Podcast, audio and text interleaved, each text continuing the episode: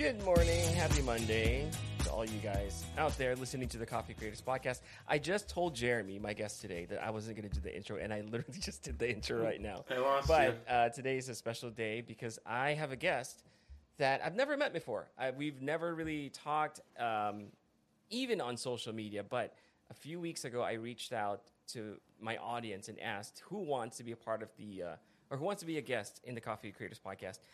And Jeremy um, messaged me and said, "Hey, you know, I think I want to be, uh, I want to put my name in the hat." And I appreciate that. I was just telling him this earlier because that's hard. That's a hard thing to do. Uh, to actually just put your work out there and be, it takes a lot of courage. That's what I've learned in the last few years of, of you know being in this space, just creating something. And it's oddly enough one of the most common questions I actually get. But before I ramble on, I want to welcome to the podcast Jeremy. Um, how do you s- pronounce your last name? Germain? Is that correct? Did I Yeah. correctly? Yep. Awesome. Jeremy, welcome to the podcast.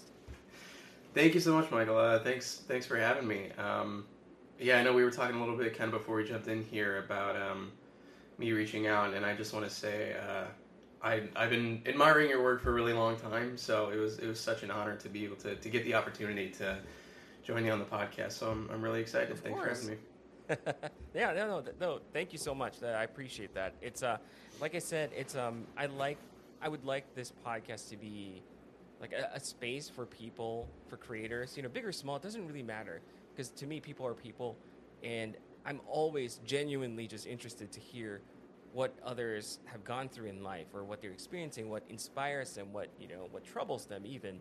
And I think that's that's my way of trying to get the most out of the human experience, if, if that makes sense. So I'm so happy that you're here. I'm so excited to hear what you what you have to share. And so maybe let's start start off with with uh, with that one. Like, what exactly do you do, Jeremy? Yeah, so I am uh, an independent filmmaker um, based in Chicago. I uh, I've been making movies for oh geez, I think it's coming out about ten years now.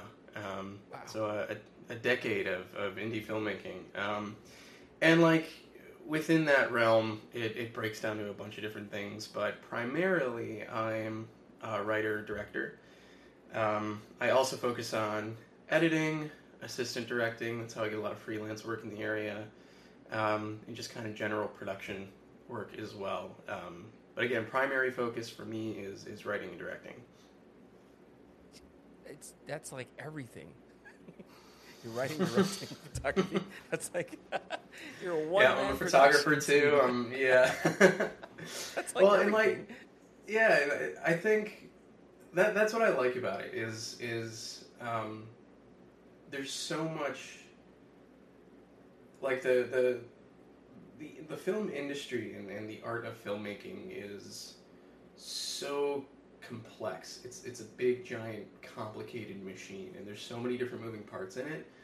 And that's what I love about it is just you know kind of dipping my toes into whatever I can and you know seeing what sticks. You know I've I've tried my hand at like cinematography and realized okay you know what I that's maybe not necessarily my forte but you know I wanted to give it a shot. Um, and yeah, it's just it's just fun to, to have the freedom to be able to try all these different things because you know I love the whole process from beginning to end. So I just kind of want to get my hands in everything.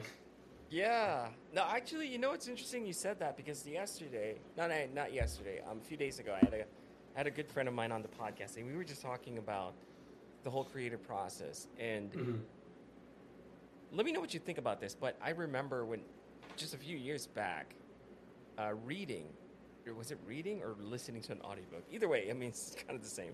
But they said that people are so focused on the outcome, like the the world Mm. is um, is is always focused on the end product versus the process. Mhm. So, for example, um, they don't really care about your book unless you're selling a million copies, right? It's kind of like that. Like it's outcome driven versus the amount of of um, work that you put into it. And so, I think from the creator side, we appreciate more of the um, the actual process of creating it. And the guest Mhm. that I had, he basically echoed that. He said he loves to, um, and he started off as a photographer, but ended up being like this really good videographer. And I'm like, how did you transition from that to that? And he's like, I don't know. I really just like the process. And I think a lot of creatives, um, maybe not even creatives in general, I think people in general just love to learn. You know, remember when we were kids? We were kids. Yeah, yeah. You always just want to try something, right? And it's Totally. not necessarily because, yeah, not because you just wanted to get like the outcome. You just wanted to to try it out. And so, it seems like from what I'm hearing so far from you, that's kind of how you approach things. But how did you get into filmmaking? Did you feel like that was the field that would that you would get the most experience or the most um, where you can really try everything? Because it, to me, that really is the field where you get to do everything. Right, right. Yeah, I I remember. Um, so so growing up, I uh, I'm an only child, and I have uh, tremendously creative parents. My dad is an insanely talented guitar player and bassist, and my mom is a painter and photographer. So I was always surrounded by art um, growing up, and you know, my family, my entire family is pretty kind of musically inclined. So just always surrounded by music and art, um, and like sort of this creative freedom and expression, which, as a kid, I think is is a fantastic environment to be in. Um, and at the same time, you know, my parents are the type of people where they didn't necessarily land careers in their field. They kind of um, ended up going down different paths, but they never really gave up that part of themselves, and that's one of the things I admire the most. And so, I just always remember feeling like the the creative space was where I belonged. What that looked like as a kid, I, I really had no idea. I loved drawing pictures. I loved, you know, writing little comics and short stories. Um, but it wasn't until I want to say, like high school, excuse me, where I kind of discovered um, kind of more production oriented things. So I I was an actor in high school, and I thought for the longest time I'm going to go to school to be an actor, and I'm going to study acting. Um, and then I remember a friend of mine. It was like one of their senior class projects where they had to make a short film, and he had me help out for like a day. And all I did, I remember, was just like hold the camera for about five seconds. But I think for me, that was the thing that kind of clicked into my head, where it's like I've always loved movies. I've always loved watching movies, and it wasn't until that point that point I realized, oh wait, these things have to be made. Like they they don't just exist, but Yeah. you know, you never really think about that process. You never really think about what goes into it while you're watching a movie. You just kind of get sucked into it, and Mhm. you know, to me, that really kind of brought the, you know, to kind of use a long overused phrase, the the movie magic to life, where it's like, you know, I'm able to sit down and watch a movie, and you know, I'm not thinking about the Yeah. the scheduling of it, Oh, what it took, how many. Oh, let me see if I can back. get Jeremy back. Jeremy still there? Yeah, I'm here. Can you hear me? Okay, yeah, yeah, I can hear you. So Okay, cool. Occasionally we'll get this, so don't worry about it. Yeah. It's not your fault. Um, yeah. Um, so you were just saying, uh, that's where you found the magic of, of, of you know watching a movie. Right, right. And um, yeah, I think that sort of, you know, it was, it was the snowball effect after that. Um, and one of my, my really good friends, who I'm still super close with to this day, he runs his own production company here in Chicago. Um, he had already kind of figured out he wanted to go study film. And so that was something where I kind of piqued my interest a little bit. And at the time, uh, my parents, again, given their experiences, and, and very Oh, no. understandably so, Oh, were a little familiar. sort of apprehensive, you know, about. Jeremy still Um, there? yeah. I'm so sorry. Oh, no, it's good. occasionally. Yeah, and you know, it's like it's one of those things that we just have to we just have to Yeah. accept, I guess. 'cause I've Are we? Are we? good? Can you hear me okay now? I can hear you now, yeah, and I Okay. feel so, so silly having to ask you to say it again. Oh no no no! You're good. You're good. Yeah, yeah, yeah. You literally just cut off right when you were gonna start with what you like. This sounds like a broken record for you by now, but yeah, No, it's it's all good. Like I'm I'm no stranger to technical difficulties. So okay, yeah. I'm Um, glad. right. Um, okay. Cool. So let's see. This actually works because I think I kind of want to rephrase what I was going to say. But um, uh, anyway, yeah. So my my good friend, um, who runs a production company here in Chicago, we went to high school together, and we're still super close. Um, like senior year of high school, I think he had already decided he was going to go study film, and so that kind of uh, started that conversation in my head, and that sort of snowball effect. Um, but also at the time, I understood like that's a huge risk. That is a very very big risk to go professionally study the arts to pour thousands and thousands of dollars into something. Um, and my parents were, were a little on the fence about it, very understandably so, right? Because they ended up having to follow different career paths to, you know, support the family and, and, and all that. And um, it wasn't until we actually went to go tour the school that I ended up going to, which is Columbia College Chicago, where I think they understood kind of the actual career aspect of it. Because one of the things that I think is very important to understand about, I think the business of any art is at the end of the day, it's, it's a business, it's a job. Um, you get to do really cool things, but, yeah. you know, there's a certain point where you got to clock out, right? You yes. got to rest, and, you know, ideally, you got to make money. Um, and I think just that's where I became really serious about it, where it's like, okay, this isn't just a fun hobby. This isn't just an excuse to kind of, you know, not have a nine to five. If anything, I'm going to end up working longer hours. Um, it was no, I'm, i want this to be a career. I this is where I want to be. Um, and it's funny because I, I had I almost went to school for engineering. I was oh no way! I was this close for for computer engineering. Yep. Um, okay. Which uh, you know that's another thing that like I'm I'm passionate about. Right. It wasn't just oh I'll just pick something else, but um, those are the two things. And uh, I remember I was stuck between two schools. I had applied to Columbia for uh, film. I had applied to DePaul for engineering and I think what made me make the decision is I had to give DePaul an answer before Columbia.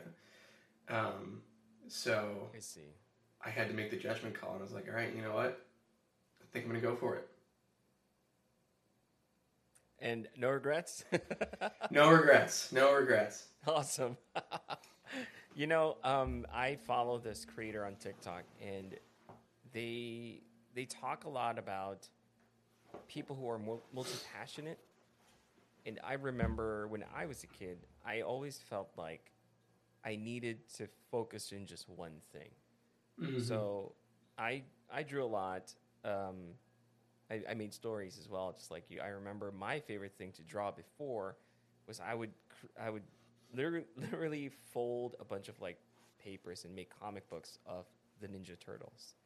That's what I used to draw. I would draw Ninja Turtles. Right my brother and I would draw them. Yeah, and create stories. And my ma- my mom and my sisters would always look at them and be like, "They're actually making stories out of these, you know, these uh, drawings." And I remember growing up, they would ask me, "What do you want to be when you grow up?" And at that time, I really didn't know. And I've told this story a lot of times before in the past, but I just knew I wanted to be a photographer. Mm-hmm. But this was, I was in, I think, a freshman in high school. And this was a time when photography wasn't accessible to a mm. lot of mm. people. Digital yeah. cameras didn't exist, and film cameras were very expensive. So, mm-hmm. my sister, you know, she was she didn't mean anything by it. I mean, she meant well when she asked me, or where she basically told me that um, maybe you want to, you know, get into law maybe or something or, or be a doctor, you know, I mean, yeah. the usual stuff. And I was conflicted because I knew I didn't want to be any of those. I wanted to be a photographer. And in my head, I'm like, how do you, how, how can other people become photographers?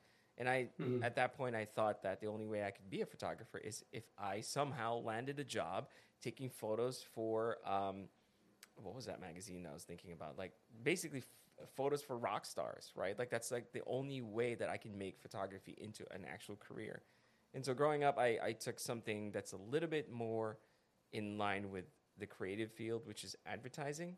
And even then, when I took advertising as my major, my my dad wasn't very much. Um, I mean, he was supportive, but he was just like, "So what do you do after? Do you draw pictures?" like he literally asked me if I dr- would draw for a living, and so it was it was at that time where it felt like the arts were were not really seen as, I guess, a a an actual career.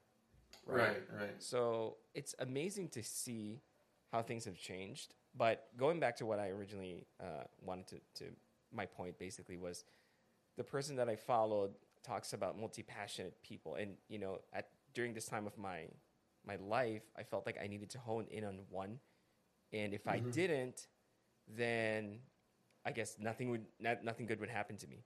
And I always thought that okay, I wanted to be a photographer, but you know, one side of me also wants to be a storyteller in some way. So I told stories through photography, but um, I I always imagined like what it would be like to be a filmmaker or or you know a director. I, I and to this day I still think about that.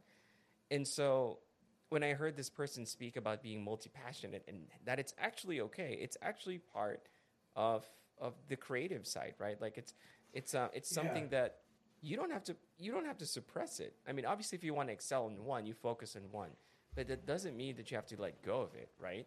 So I like that you Totally. said that you're still passionate about uh, computer engineering, even though you're a filmmaker, and it's one of those things that I learned from a, from another friend, and he said, yeah, he he was listening to a story about some guy who who who wanted to be a painter and he wanted to be this and that, and he's like, why not?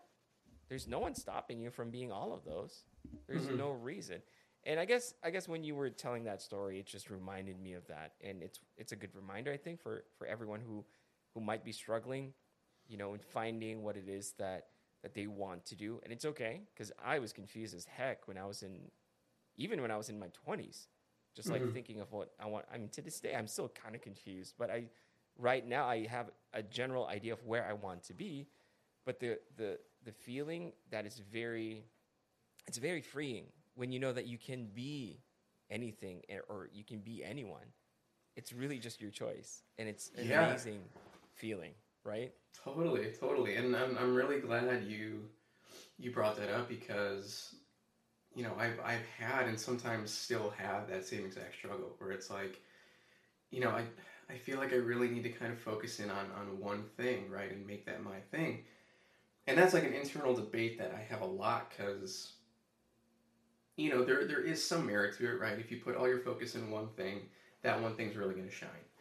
Um, but at the same time, it's like I'm at my happiest when I have the freedom to try everything. Not even like do everything successfully, but to just to just try. Um, Yeah. And like you know, that's why. I think that's why I, I do so many different things, right? It's it's I don't consider myself somebody who's an expert in every single field that I touch. But it's like Yeah.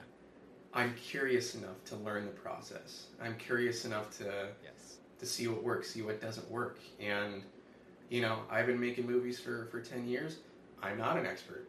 I'm still very very young and naive to an extent, but at the same time it's like I found what works for me. I found the types of stories that I want to tell.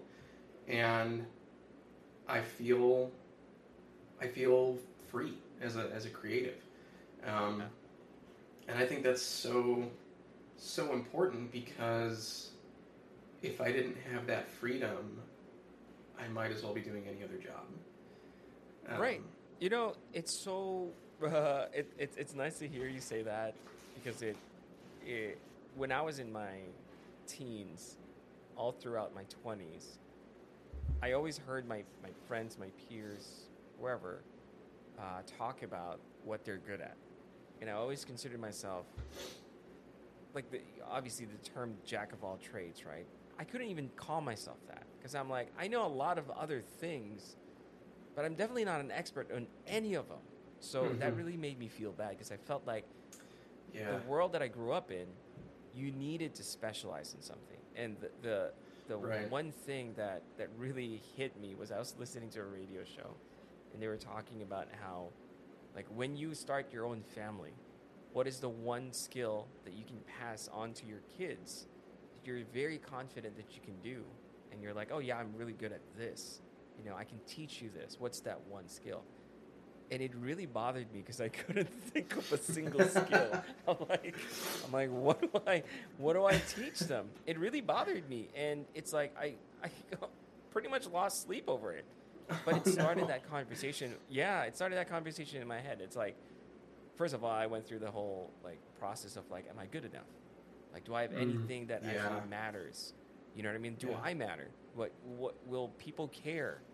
And as the years went by, I mean, I just started to realize that it's totally okay to not be an expert in one thing if that's not you. So one thing that I wanted to make clear as well is that there's also there's there's a difference bet- between just being lazy and just really wanting wanting to try something. And what you said, Jeremy, when you said that you're your happiest when you get to try all these other things. And now as a dad, you know, I have a 6-year-old and I have a 4-year-old. Just watching them grow watching them go through life in that very short amount of time um, reminds me so much already of who I was and what and how I felt because it's like you know when my kid plays with a toy, you know he'll he enjoys that, but he gets to play with something else. He'll run off to the other side, and he'll build something else. Like, and you hear this all the time that one of the secrets of being of staying creative or becoming even more creative is to allow yourself to have fun, allow yourself Mhm. to be that kid. Because when we were kids, what did, what did we always hear from their parents? Like, you can be anything, you can be anyone, you can do anything, right? But for some reason, as soon as we reach a certain age, suddenly everything's like, you're not supposed to do that. You're supposed to follow. You're Yeah. supposed to follow or fall in line and do this. You're not supposed to laugh. You're not supposed to make jokes Right. and it's like what happened you know and it's one of those things yeah it's one of those things that i remind myself because i definitely i feel like i could have been i mean don't get me wrong i've had an amazing um like yeah like my younger years i've i've had a lot of really amazing years and i was extremely happy but i feel like a lot of that was also very suppressed because i couldn't express myself in a way that i am able to now like comfortably Mhm. because for some reason I felt it was wrong. But you know, going back to the whole topic, um, being able to try everything, I think, is one of the secrets to just keeping it fresh. And you know, what is creativity anyway? Creativity is basically taking all these different elements that are from like around you and making something out of it, right? Mhm. Whether you're limited in resources or it's it's a lot, it doesn't matter. But you're taking all of these things. If you if you stop yourself from dipping into all these other ingredients just because you feel like you need to focus on one thing, then I feel like you're suppressing your creativity, right? So to me, you know, to, to get to, to, to have a better output, you have to you have to be open to experiencing new things, different things. And I think, you know, I I'm gonna say like that probably is one of the specialties of some people, being able to adapt and being able to just like pick something up and try something new because that for sure is not it's, it's something that that is not for everyone not everyone can do that and i i know a couple of people who really prefer to have um, a linear path like just to follow one thing and that's their way of expressing what your their happiness i guess but to you jeremy it Mhm. seems like yeah you're just trying everything else and that's awesome but you know let's go back a little bit to um, what you've done in the last 10 years of, of filmmaking um, Sure. how did you get into actual like what was your first gig i guess that would be a safe question to ask like how did you get your first gig and what was it Sure. Um, really quick before I dive into that, I just gotta plug in my laptop real quick. oh yeah yeah go ahead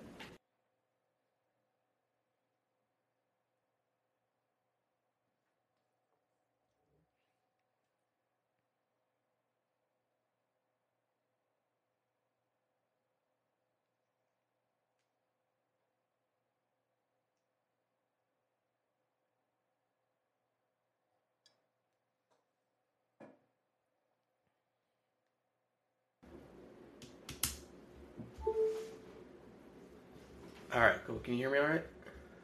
Yep, I can hear you. I'm just checking uh, my son's daycare some video feed. I got a notification. I'm like, oh, Uh oh. Everything good? yeah, everything's good. They're just playing. good. Um, yeah. Okay. So, what was my first gig? Uh,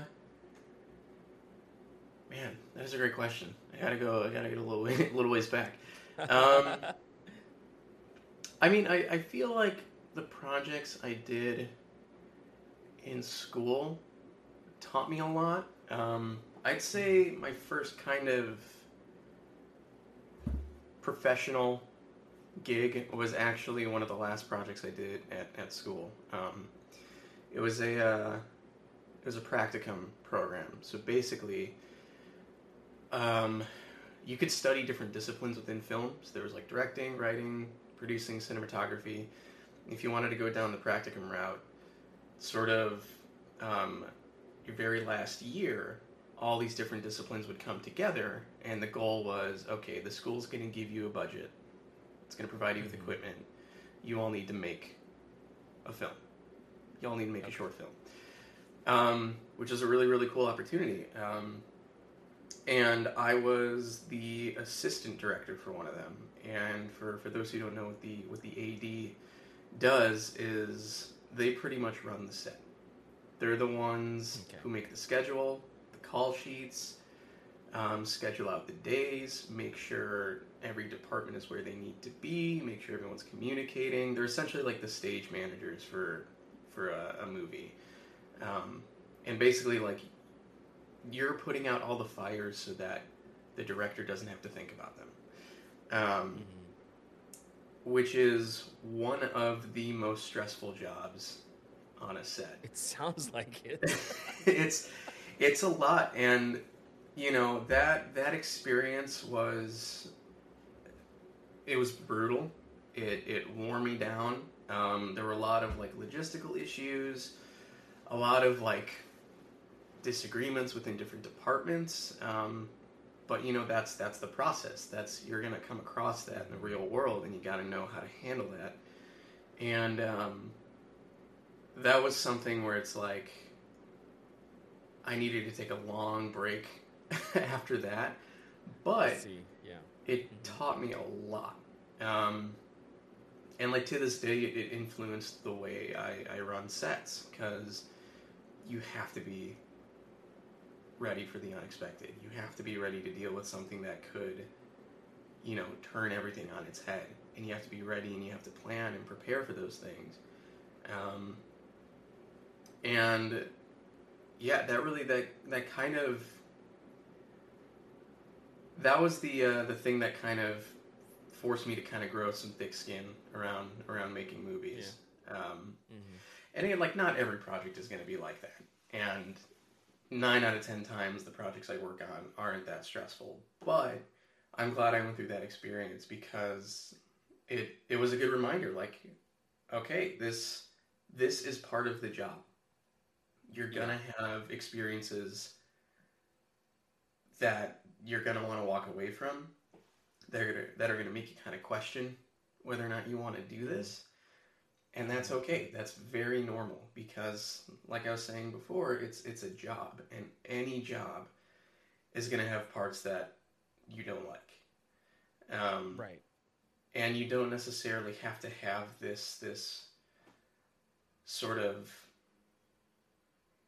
unwavering devotion uh, to to the field because I, I feel like I spent a long time. Anytime I would get upset, I would think, "Oh, I'm not cut out for this," or "I'm not passionate enough." And it took me a long time to get out of that headspace because it's like, no, you are passionate enough because you still want to do it, Yes. right? You're not just Mhm. gonna walk away from because of one bad experience. If anything, you're gonna come back um, with more experience under your belt and and Mhm. more knowledge. Um, and so I think that was the first gig that that really really kind of taught me a lot.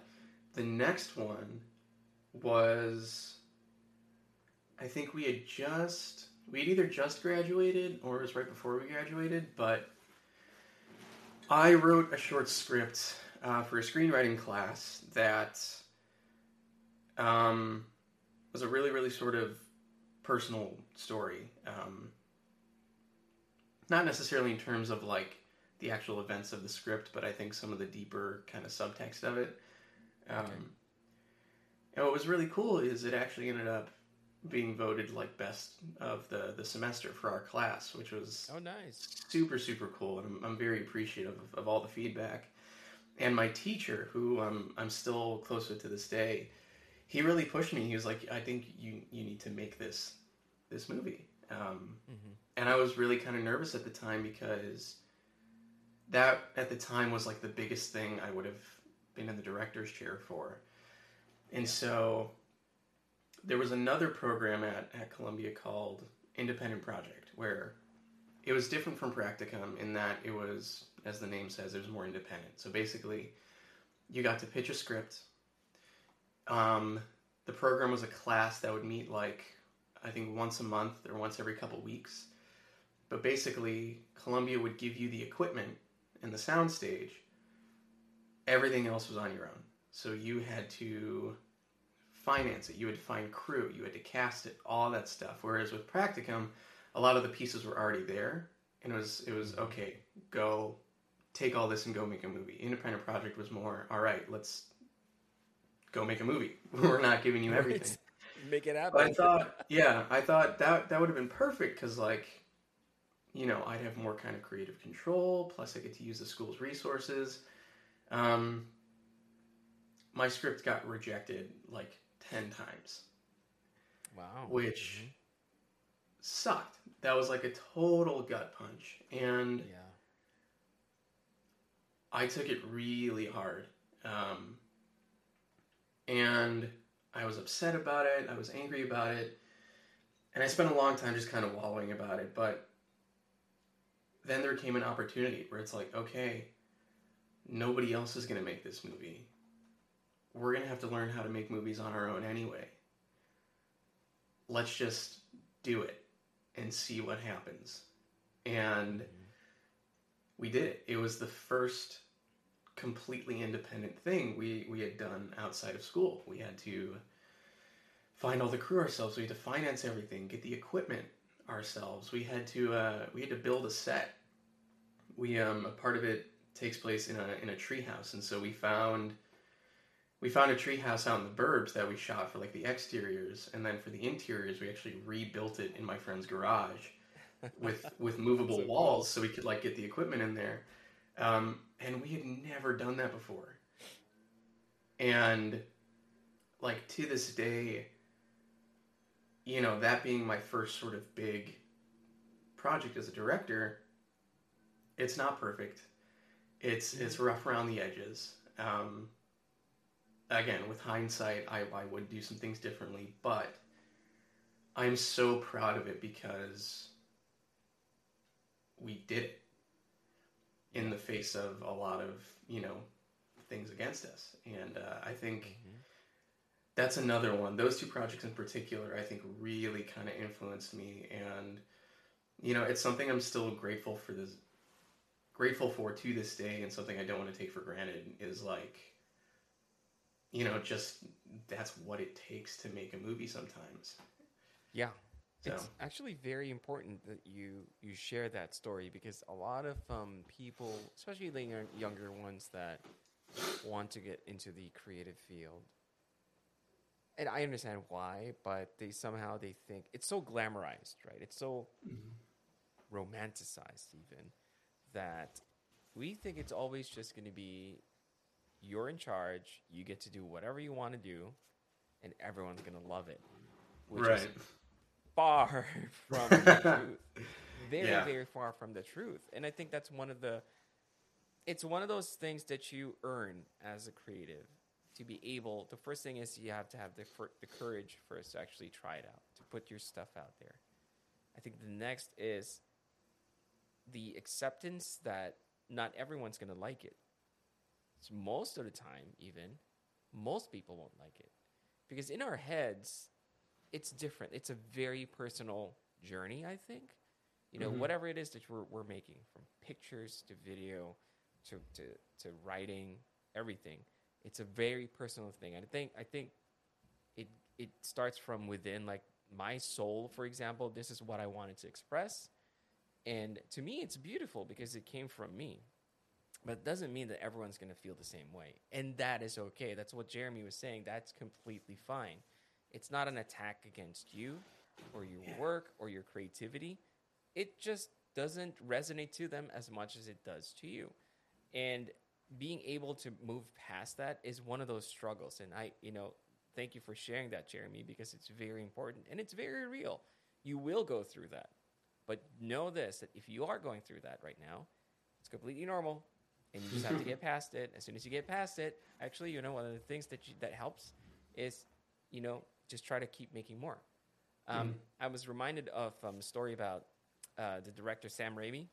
Mhm. So he directed Spider Man. He directed The Evil Dead, uh, The Army of Darkness, one of my favorite movies. Um, Yep. It's like, yeah, he's he's such a he has a very particular style, and not everyone loves his style. But I I heard that one of his methods when he was younger was he would make a film, and he would show it to people, and people would boo at it and literally just say like, "Oh, that sucks" or whatever, and he would make notes of those points and Mhm. as as he make you know notes on these like th- these pain points of his films he would fix them and show it again. Basically he would just iron out the kinks. And so it's amazing how yeah like if you approach it that way you're like okay let's refine it. He doesn't take it personally. I'm sure it hurts. Like it's impossible not to hurt when Right, someone right. rejects your script, rejects your idea or whatever. Yeah, 10 times, Jeremy. That's a lot, right? I, to this day, if I get rejected even once, I'm like, oh, that stung, but okay, let's get to work. You know what I mean? So it Yeah. is a business. And, you know, it's not just you who has a, a goal that, you know, you're trying to achieve. Whoever you're working with, they also have goals that they're trying to achieve. So if you can frame your mind and just realize that you're all trying to get to that same goal, and everything's going to be a little bit easier to swallow, I think. So, thank you for sharing that because I think it's one of those important things that people need to realize. Um, mind you, it doesn't mean that when you get into this field, whatever field it is that you're you, you want to be into, or if you are currently in that field, it doesn't mean that every day is going to be like that. It you know I think as long as you as long as you look far ahead enough and realize that you will have roadblocks, you know, a couple of potholes, then you know it's still it's still fine. It's just that roadblocks and potholes, but you can go around them, over them, and don't just don't stick. Then don't stay there because Right. if Jeremy felt like um, the first the first three rejection rejections of your script, if by then he just go gave up, I mean, I mean, Yeah. look at you know the, all the things that he could have missed on, right? So I think I think it's it's one of those creative processes that you definitely have to go through, and it's fine. But um, so Jeremy, ten years, ten years of making this, of, of making films. Um, I have yet to ask what kind of. I know it's independent, but is there a particular like um, genre or or store or, or type of story or whatever? Totally, yeah. Um, I think, well, really quickly, I just kind of want to touch on briefly um, what you just said, uh, kind of regarding that experience. Um, I think that there's two things I want to say. One is like, one of the important things is is not to sacrifice what you believe in. I think nobody should ever have to sacrifice who they are in order to do what they want. Um, so, for example, these 10 rejections, um, it got to the point where I, I kept rewriting the script over and over and over. And it was, it was at a point where I felt very easily, okay, this script can definitely get in, but it wasn't the story I wanted to tell. I Um, see. Okay. Mhm. and so that's where we made the call like, what's more important here? Getting it made or telling this specific story? And the other important thing too is, excuse me, um, it's okay to walk away. It is it is perfectly okay to walk away from something if you are feeling like you aren't being respected or treated fairly, or even if it's just a little too much, it is okay to walk away. And I say that because I spent a long time, like I was saying, you know, there's this attitude of, oh, just suck it up because you should you should consider yourself lucky to even be here, right? And I hate, th- I hate that. I. I hate that. Like, and here's the thing: we are incredibly lucky to be able to do what we want to do because a large portion of the population does not have that privilege, and we shouldn't take that for granted. You know, Yes. but at the same time, um, we're here because we want to be here. And if you don't want to be here, that's fine, right? There are there there's such the attitude of the industry right now is going through a shift, which I'm I'm glad is you know a lot of the sort of toxic parts of the industry are being called out right now, and that's good. I'm glad because no no film is worth your mental health, your life. No project is, is worth any of that. Um, and that's something that's very important to me as a director is um, the, the fundamental foundation of, of everything that I do is, is based in respect. Um, and because you hear all the time about these directors who are, are are mean, who berate their, their casting, their crew, who do all these incredibly toxic things to get what they want. Um, Yeah. To me, if, if you're the type of person that has to do that to get a result, that doesn't make you a good director. That makes you a coward, because Mm-hmm. Yeah. that just means you're not good at communicating what you want. Um, hmm and so it's like I, I hate hearing stuff like that. It's like no, like nothing is worth going through that for. Um, Yeah. Because like you said, there's so much focus on the outcome, hmm but for the people involved, the 99% of their commitment is making the thing. And like if that experience is going to be miserable, then Is it worth Is it? it really worth it? yourself. Yeah. right. Mhm. Um, so anyway, that's kind of my little spiel on, on my thoughts on, on the industry and, No, and all I'm, that yeah, stuff. I'm glad you brought it up because you, you brought up a couple of really good points actually. Um, completely, like I feel like we could do a complete like podcast just on that topic alone because right, it really does apply on a lot of things. Like for example, like let, let's talk about the first one, right? Uh, let's talk about the the whole. Um, you don't have to sacrifice yourself over, you know, something. It's completely true. So to me, in my experience, as a, for example, as a graphic designer, when I started my career, I was a graphic designer, and because I was self-taught, I didn't have any other experience. I was basically just, you know, I was I was on someone's payroll because whatever they would needed designed, um, I would make it, no matter how terrible it looked. That's what Mhm. they want. I'll give it to them, right? But over the years, that takes a lot out of you because suddenly your talent, your creativity, your vision. Imagine having this this this thing inside you that's yelling and screaming and saying, "You can make it look much better. You can make it look look much better. You can do a better job. You can make it visually pleasing to yourself and to other people." But you can't, right? Because you're like, if I don't, no one's going to pay the bills, and that's a valid point.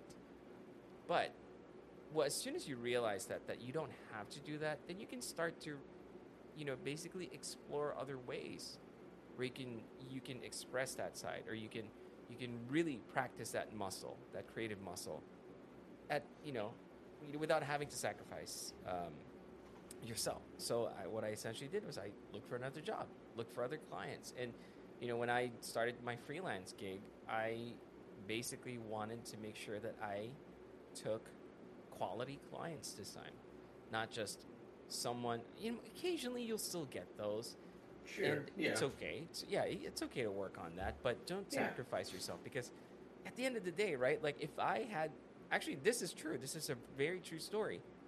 For most of my career, all my work was so bad, not because of me, but because of the clients that I chose, because of the work that I decided was, you know, the only way.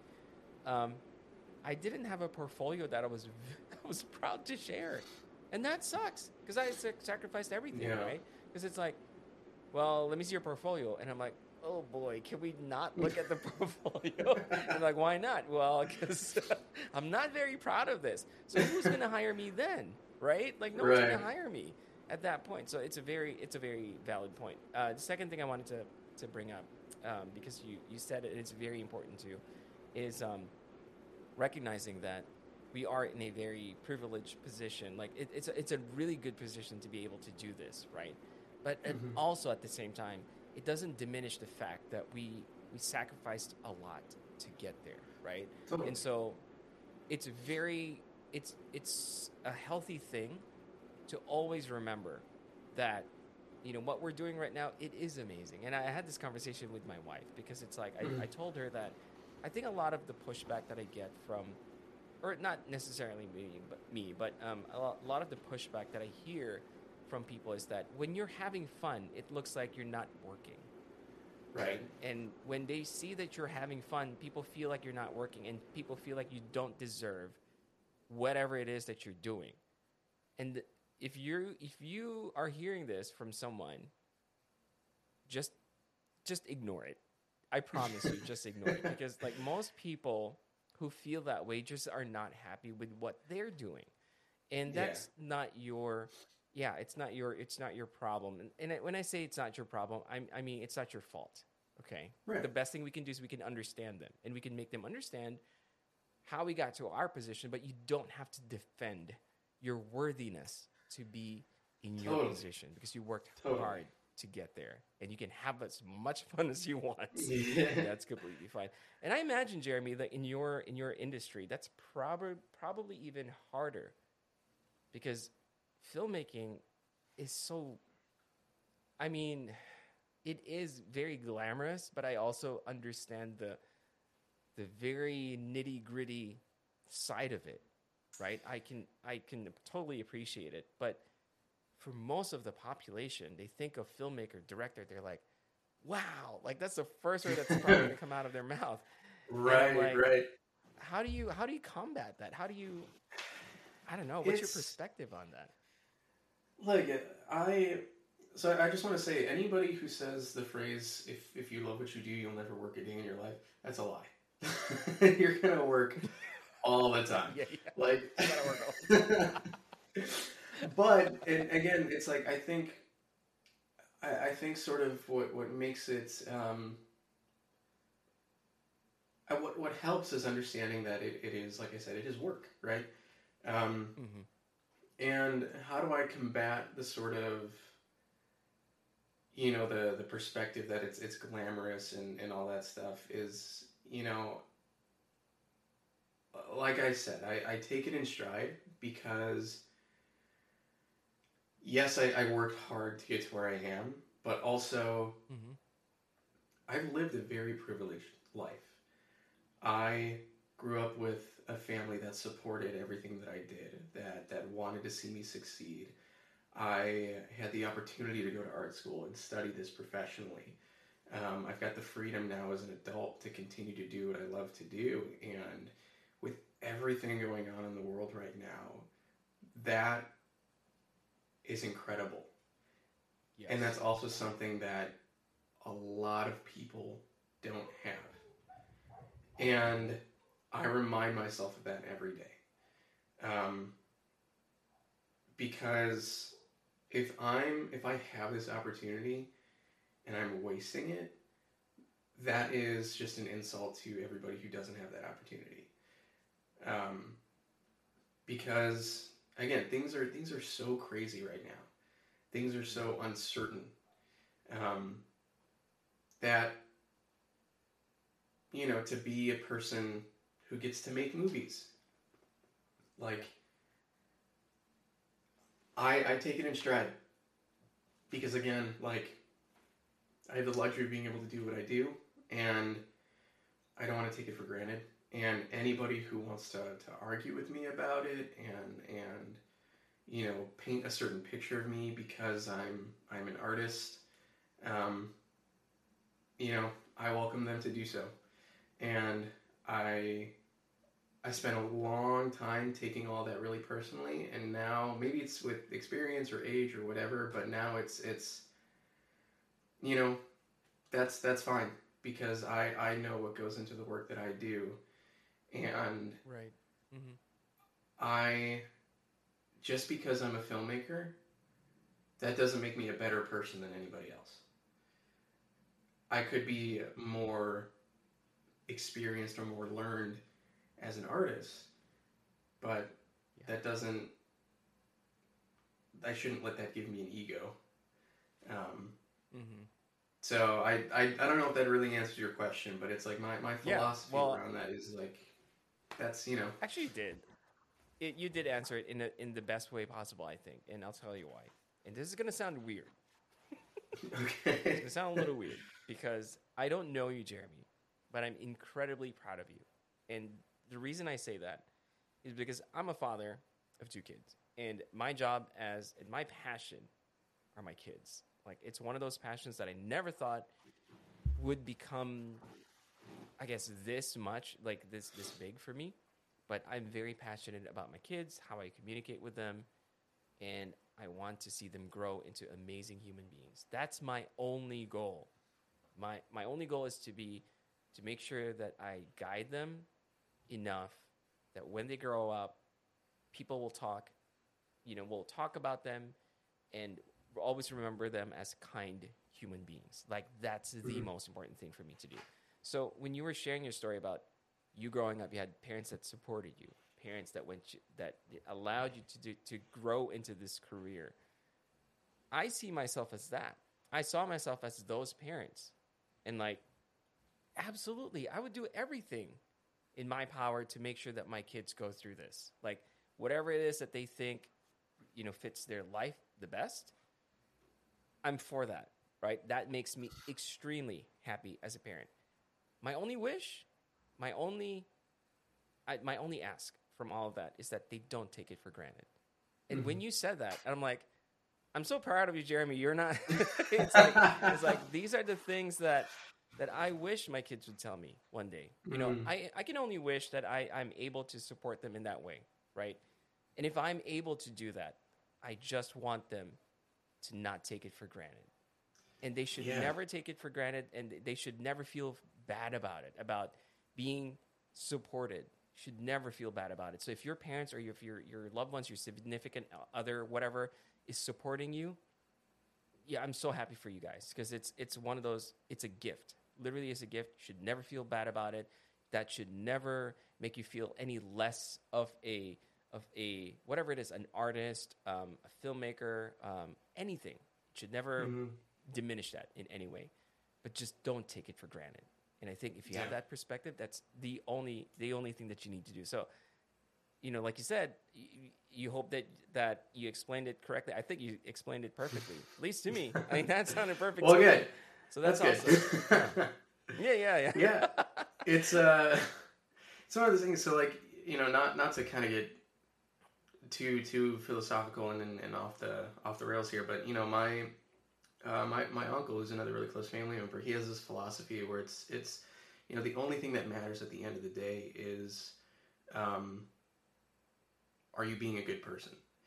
Um, Mhm. and I think you know there's there's life is so complicated and so complex. It's at the end of the day, we're all just trying to do our thing. We're all just out here trying to figure things out and and you know live our lives and find things we're passionate about, find people to fall in love with, and, and make families and, and all this stuff. And you know, it's it's whether you're an artist, uh, a doctor, a mechanic, an engineer, whatever you are, it's all we can really do is is is have some sort of like respect for each other and, and look out for each other because we're all going through different things, right? Nobody knows.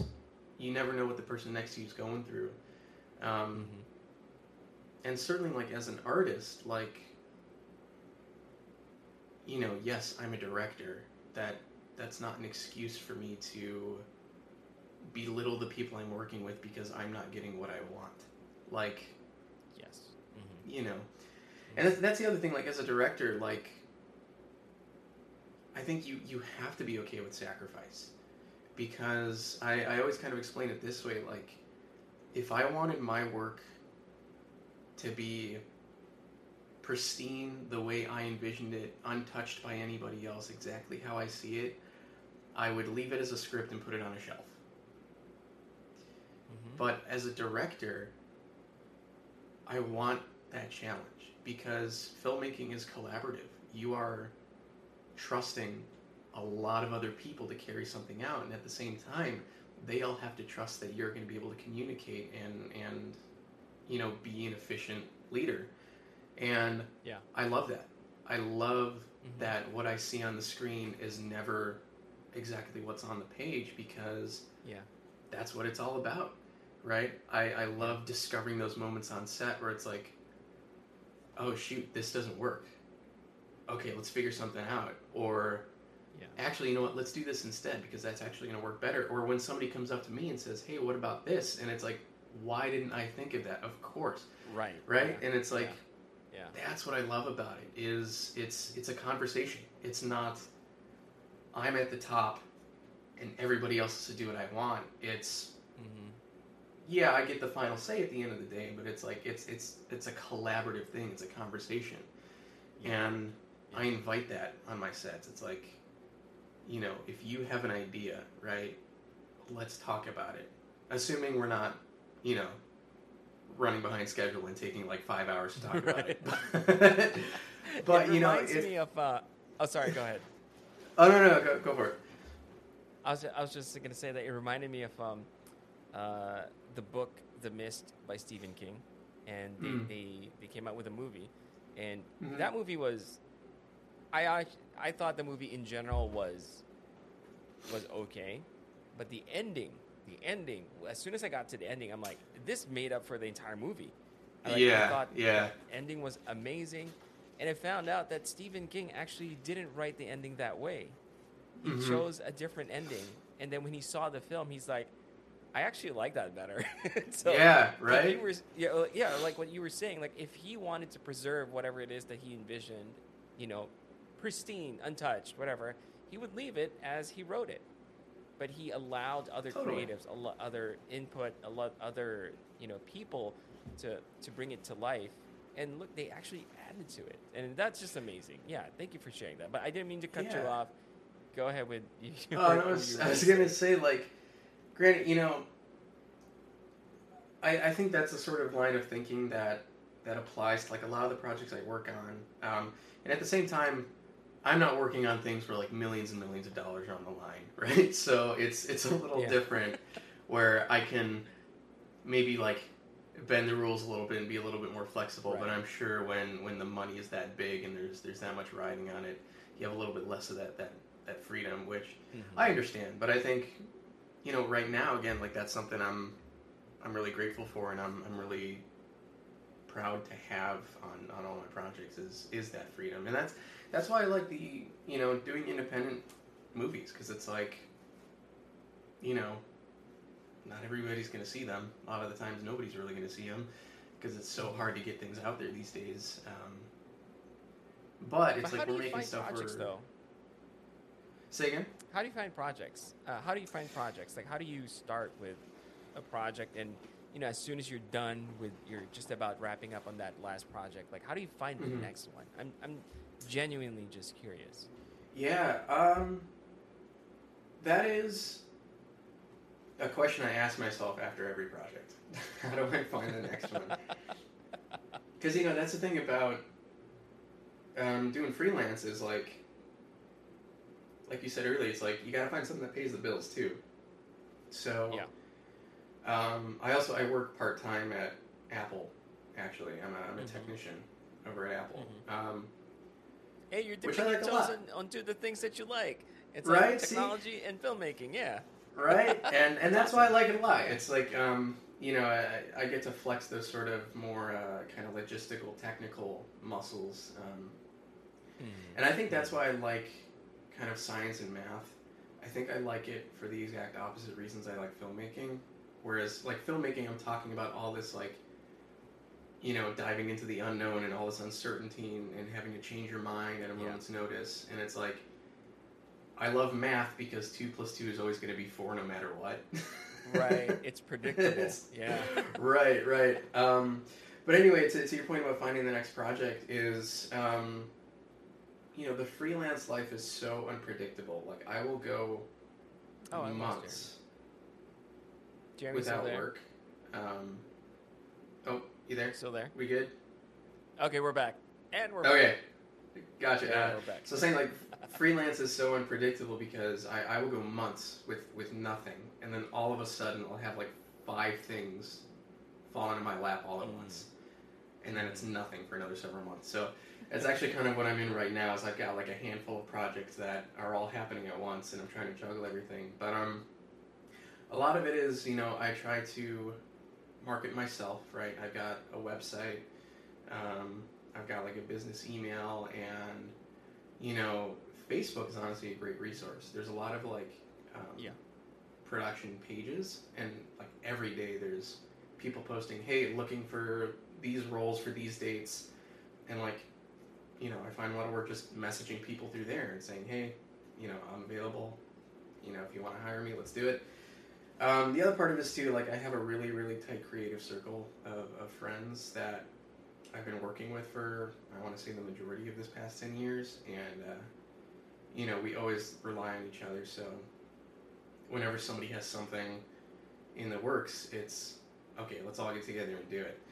Um, and right now, I'm working on oh gosh, like three different scripts. So one of them is yeah, one of them is a, a short script that um, I'm really really proud of because it's crazy. It's it's just a script. I haven't made a movie yet, um, and it's already like the most successful thing I've done. It's gotten into a ton of festivals. It's won a few awards. It's it's made the finals in like seven or eight festivals. Um, no way. it's it's crazy. It's crazy, and it's like I did not at all expect that. Um, so I'm super super like thankful. What Um, what can you tell me, or uh, what can you tell us about that script without yeah breaking any so rules? right uh, so it's called the impossible question and it's a short script about these two best friends who work at nasa and they've developed an algorithm that um, is basically going to answer the question of whether or not we're alone in the universe um, Okay. and so it's them basically just sitting in the office waiting for this thing to run. Uh, and it's it's fun. Like originally, it's it started out just as like a straight comedy. It was gonna be like Uh-huh. uh, another long night at the office, but they're doing this life changing thing, right? Um, uh-huh. but then it sort of evolves to have this more kind of social commentary on, you know, how does what we find out there affect how we see each other here? Um, Mhm. and that's one of the things I love about writing is is I did not at all expect that it was going to dive into that sort of commentary, but it just sort of happened as I was writing it, and it's like, you know, I had that initial idea, and I was like, okay, let's let's kind of explore this rabbit hole and see where it goes, and I ended up with um, a short story that I'm, I'm I'm very proud of because I think you know it it has something to say. Not that everything I Yeah. do like doesn't, but it's like this is something where I think it has a central message to it uh, Mhm. that is very um, relevant. I think. Mhm. Mhm. So, do you think this mo- this script is ever going to be made into a film? That's my goal. I, I would love to, and I'm actually trying to sort of get some of the, the initial building blocks in place. Um, it's tough though, because like money is always the biggest roadblock, and I know right off the bat that this one is is probably going to be a little bit more expensive than some of the other stuff we've done. Um, Mhm.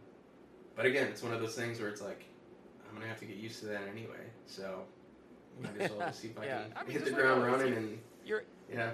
yeah. You were able to do it before. This is just one of those things. It's uh it's uh my brother always called any challenges that come across my way to be just they're just growing pains. That's all it is. Totally. You Totally. get past it, yeah, and then yeah, you'll just get stronger and stronger.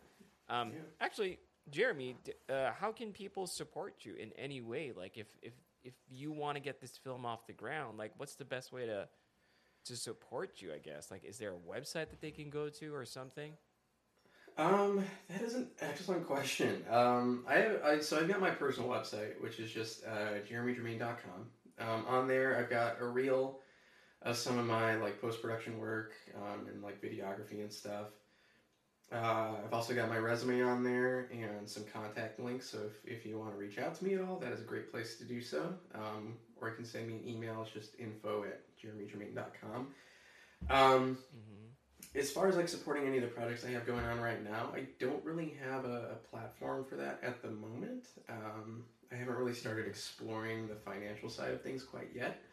Um, Yeah. But I'm sure once I do, there will be links uh, on my website. So I'd say that's a great place to Yeah, start. Yeah, I think I think that's a legitimate um, way of getting something off the ground because, like you're telling me this this script, I definitely want to hear more about this. I definitely want to see this made, right? So I'm sure I'm not the only one who feels that way. Some might even feel stronger than that.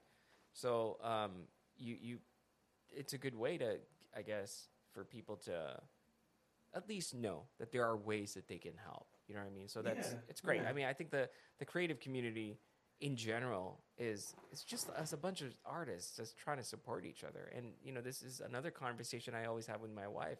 She's like, "Well, you know, um, I don't know. It it was a completely different conversation, but it's per this question where a lot of people always say." Unfortunately, they start with the word unfortunately. Unfortunately, it's, the industry is always about who you know. And I'm like, there is some val- validity to what you just said. However, also realize that people who know each other well trust each other. And when you Mhm. trust someone, you tend to work with them more. So that's just a natural progression of relationships. So I think Right. if you want to like yeah right as freelancers we're both freelancers we understand this concept we understand that we will tend to work with people that we tr- who we trust so that's why we have a, a close circle of friends that we always ask questions. And if they can vet someone and say yeah this person's good then maybe we trust that person a little bit more. So it's it's just the way Mhm. things are. And so if you want to be a part of that then you need to start you know fostering those those kind of um, of relationships. And yeah it's just one of those it's it's the boring side actually it's so funny jeremy because it's like finance and creativity tend to not mix and i get it like it's they're just completely unattractive to a lot of people but i find it very interesting.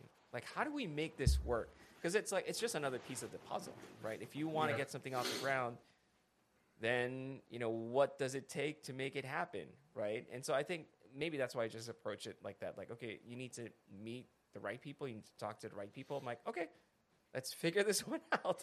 Let's see how it works right? So it's, it's just one of those things that um, maybe a lot of uh, people don't consider um, it's not that scary to be honest it really isn't that Yeah. scary it's, it's scary to think about it but once you start talking to people, you'll realize that you're all trying to ch- achieve the same goal. And it's as simple, as simple as just opening yourself up and saying, Hey, I need to get this off the ground.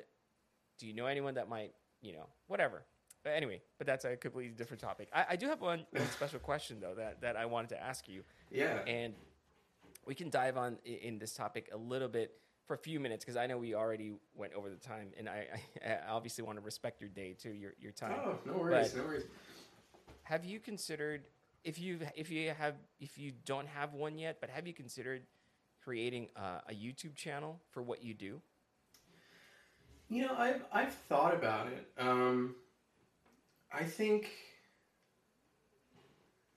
sort of my, my big roadblock with that is just, um, and again, it's kind of ironic given what we were talking about earlier. Um, I don't really know what it would be about because I do so many different things, right? And we talked about like that's okay to have a lot of different things. Um, I I feel right now that my my sort of collection of work if i were to, to kind of take what can be put on youtube it would just be kind of like a small part of it Um, Mhm. So it's definitely something I've, I've thought about and, and something I kind of want to explore in the future, but I just kind of haven't. It's not something I've really kind of put pen to paper on yet. Got it. Got it. Well, I'm, I'm gonna I'm gonna brainstorm with you right now because, you know, Right, it's like a, it. it, this this is something that I was thinking about last night. Like I couldn't sleep, and I, I was forcing myself. And I'm sure you also have this problem where when your brain starts working, you can't just shut it off. Oh, so yeah. it's like like I need to go to sleep. You know what I mean? My kids are asleep already. My wife's asleep, and I'm like, I need. It's midnight. I, You're I lying awake up early like, tomorrow. uh. yeah, I'm like, I need to, I need to go to sleep because in my head, um, one of the things that I've been wanting to do was to uh, so uh, backtrack a little bit. So when when I started my YouTube channel, it was actually back in 2016 before my daughter was born, and it was a vlog style ch- channel. And I, you know, to this day, I, I've always said this: like, I don't like vlogs just because I feel like people who watch vlogs um, like no one's gonna watch my vlog because they don't know who I am. Like no one's gonna care what I do about what I do. Mhm. And so that that it, now I'm starting to realize it's such a self defeating statement. It's like it's like I'm I'm shooting it down before I even you know explore that idea. So last night before going to bed, I revisited this channel, and this channel I put my the, the videos on private already, but Mhm. um, I saw the vlog and I'm like, very interesting how my, how I've um, evolved as a person with the way I speak to the camera, with the way I create the content, and it's just interesting. That aspect alone was interesting to me. So I'm like, I kind of want to start that again, but what do I do? Like, how do I line it up with with what I currently do? And so I figured one of the things that people really always ask me about are the things that I don't share on on any of my social media. And these are like the mundane things. It's like, Mhm. what do you do when you wake up in the morning? It's like so mundane, right? So I'm like, Right. why are they so curious about this? And you know, I I thought about it, and I'm like, okay, this is definitely my approach here is definitely not a Mr. Popularity contest type of thing. It's like Yeah. it's not like, oh, look at me, look at my gram- glamorous life. And I think they really just wanted to understand from a human perspective, like what makes me tick, and Totally. that's how I, right? Like that's how I approach other people too. Like that's why I ask questions when when I have guests on the podcast. Like I just want to understand like what how you are as a human being because because at some level I want to relate to what you do and what your life is. And so I'm like, okay, maybe maybe the idea here is to literally just make it a vlog in a style that that's you know I, I haven't really thought it through but basically like okay what do i do? Like how do i come up with the, the ideas? Like even for this podcast for example what was the idea for the podcast? Like why do i want to talk to people? Why do i want to why do i want to meet them? Why do what's the goal? And maybe stuff like that. Maybe i'll just be like okay um, and the great thing about that is because it's more of like a self-expression um, i think i might start doing that. I might just start creating uh, very short vlogs Yeah. where i just go through the process the challenges and why. And because it's more of like self-expressive it's not it's it's um i'm not too i won't be too concerned about the views. And that's one of the biggest problem with youtube. Like when you have a youtube channel you start to think more of the business side of things Yeah. and you're so concerned about like i'm not getting enough views i'm not getting any followers. But it kind and it kind of just like ruined the whole experience of like making videos. Because it's like it's not fun anymore. Now the whole the sole purpose is to get views. So maybe i need to dial it down and be like just create the videos that you think is good at least to you and maybe it'll um, bring that or strengthen that connection with your audience. Yeah. and um, it's you know it's it's a way to, for you to express yourself and you don't have to be concerned about the views. I mean it's it's a simple vlog. You're not trying to sell anything. You know what i mean? So it's like Right. um, so maybe that's a, that's the approach that i'm going to do. I'm going to try to do that. And so i don't know why i'm i'm sharing all this with you but maybe No, i'm no, hoping i'm hoping that maybe that'll give you some ideas as well that maybe you, you can approach your channel in that way like just sharing your process and why this is passionate why you're passionate about it or maybe talk about the film that you just um, yeah. the script that you just uh, shared with me and what the inspirations for that were um, Totally. that's something i would definitely would watch it's like because you know obviously i can i can only ask so much about that that script. But if Sure. you had a video that says, "I have a script that picked up a couple of awards, and you know, a lot of people really liked it," I want to hear more about it. So, what was the inspiration, Jeremy? Like, do you like sci-fi movies? Do you like, you know? And I think that that can take you into this whole different Yeah. rabbit hole of other things. So, but yeah, I don't know. Totally. I No, wanted to- that's yeah. That's a great point. I, I think that's really interesting because I, I feel like a lot of the times when I do my work, right, I think that's the interesting part of me. Not that I'm an uninteresting person, but it's like that's the thing that people are, are going to want to see, right? The, uh, you know, the outcome, like we were talking about. It's like that's the thing that's going to resonate with people. And it's never really crossed my mind, like, oh, do people want to know more about like the person behind it? Which is, in, in some ways, like you know, just as important is to understand where these things come from. And so that's that's super interesting. I've never really kind of thought about it that way. Um, one of the It's so things funny I- though that. Sorry, go, Go ahead. ahead. Go ahead. I want you to finish what you were saying. Oh, I was just gonna say like, one of the things I um, one of the projects I did, another one that I'm, I'm really proud of is is like the simplest thing in the world, um, but it resonated really well with people. So it's it's on my website for anyone who wants to watch it. It's just called The Perfect Cup, and all it is, it's like a five minute short film about making a cup of coffee. That's it. But um, I think what made it so impactful for a lot of people is sort of the why behind it, and that's something that I, I sort of um, talked about with, with people is because it was made during the height of the pandemic when we were all quarantined and nothing made sense. We were all scared and unsure of what was going on. And for me, not only was I feeling like a lack of creativity, I wasn't making anything, but also like my mind was racing. I think my, my anxiety was, was at a pretty significant high. My depression was kind of getting up there too. And I needed a way to like ground myself. And for me, like making a cup of coffee is a very sort of meditative experience. Um, because it's it's it's a process, right? And it calms me down. And I wanted to share that in this time of unprecedented circumstances, right? Here's a small little thing that brings me a sense of peace, and I wanted to share that.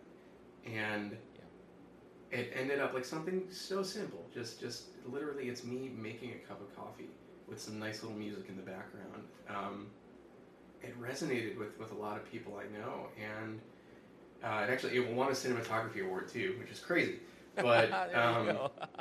That's awesome. it's just one of those things where it's like it's it's yes, from like a visual and technical standpoint, I think the end product is is, is good. It stands out, but I think it's everything that's that's behind it that kind of elevates it. And again, that wasn't necessarily something I was really really thinking about at the time. I just knew this is something that calms me down. It's an excuse to play around with my camera and see if we can get some interesting looking shots. And um, Yeah. I wasn't I wasn't expecting that part of it to, to, to be so forward until I actually put it together. Um, and again, like I won't spoil it. Not that there's not much to spoil about making a cup of coffee, but it's like the the, the very end in particular. If you get a chance to watch it, the very very end in particular, I think it's just one shot speaks to the whole thing of it. Um, I'll leave it at that. Okay, I'll go check if it out. If you want to go and check it out, I'll go check Um, it out. Yeah, yeah. Spoiler alert: the coffee was good. Yes. Was and I only ended up having to make like two cups of coffee to get all the shots. So oh, there you go. no, actually, that's a it's a very good um, concept. I I had this a similar idea when I worked with a brand that wanted me to create um, a video about their an electric kettle, and I said I basically approached it the same way. This is a, a true story. I approached it the same way, where I talk about how pouring uh, from this kettle was it, it was a little bit more intentional when you're making the cup of coffee or tea And this give, gave me a moment. It's like, no matter how crazy your day was, because you're following this process, it forces you to slow down. And Mhm. that slow Yeah. that that period of time that you're making coffee, first of all, you already know what the end result's going to be, and you already know the benefits of it because you're going to enjoy that cup of coffee. You look forward to it, and it also forces you to slow down and consider things and become a little bit more intentional with the things that you do. And while you're doing that, you feel relaxed. You just feel better. And so I kind of approached it that way. And they sent it to them, and they're like, We love what you did, but it was too artistic. Oh, and I'm like, Oh, I'm sorry. oh come on. so I had to reach in a in a in a funny way, and I appreciate Uh, that they were very kind. yeah, But yeah, in yeah. the funniest way, they shot it down, and they're just like, "Yeah, you, you need to dumb it down a little bit. We're trying to sell this." Oh my god. you know? Well, like, hey, you know, sometimes sometimes you got to do that, but yeah, sometimes you got to do that. I mean, at least I got that that I got that um that itch scratched, you know, and Oh, it, was, it was a worthy yeah. concept, right? Yeah, and it's fine, and I still enjoyed making it, and it was just, like, okay, this is cool. But yeah, when you were sharing sharing that story, I was like, I was reminded totally of that project that I just worked on.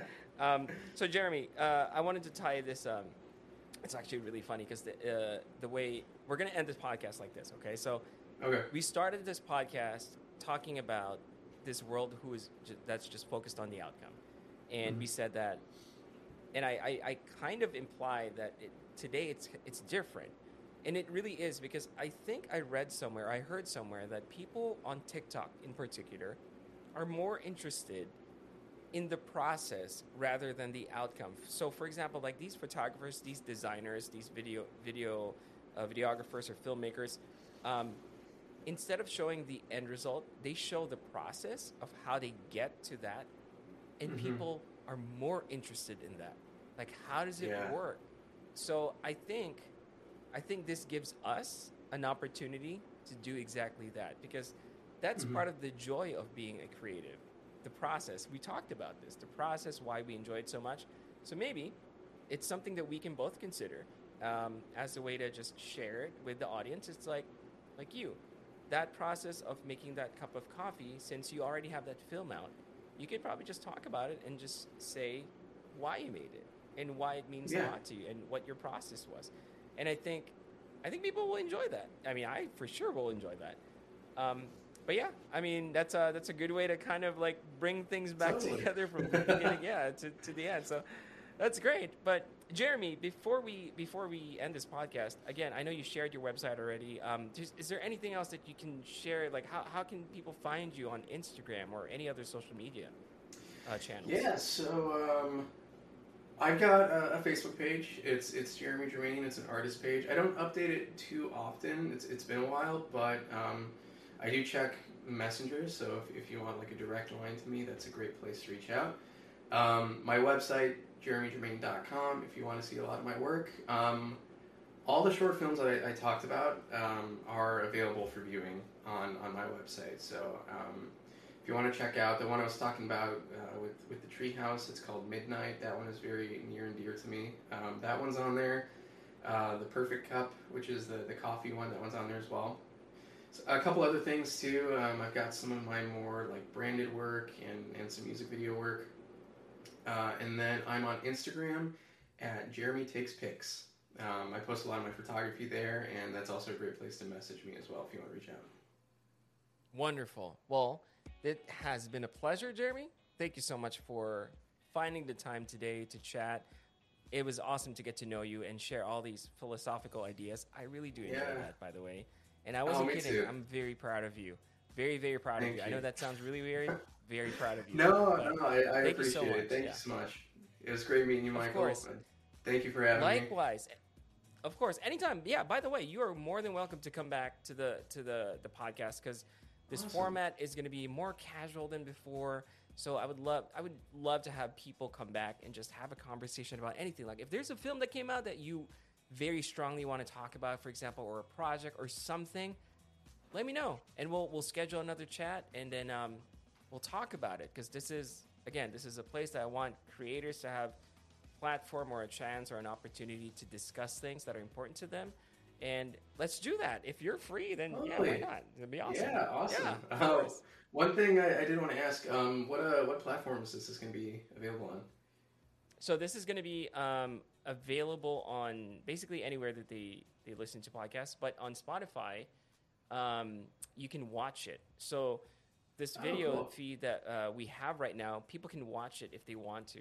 Um, I tried, or I'm still I'm still working on the YouTube thing. It's it's a lot of work for one person, so it's like yeah, this one for sure. It's going to be recorded. And by the way, if you're okay with that, um, yeah, Oh, people totally. can watch this on Spotify. Yeah, okay, yeah, sweet. And then, Yeah. um, but ev- but they can just listen to it on Spotify. They can listen to it on Apple, Apple Podcast and basically anywhere that they they can get their podcast from. And I'll be sharing the link as soon as uh, this goes live. Um, but yeah, happy to have you back. Uh, whenever you're free or you're available, just let me know. definitely. Thank you, Mike. It was such a pleasure to, to be here talking to you today. Likewise, thank you so much, Jeremy. I hope you have a wonderful, wonderful rest of the day. You too.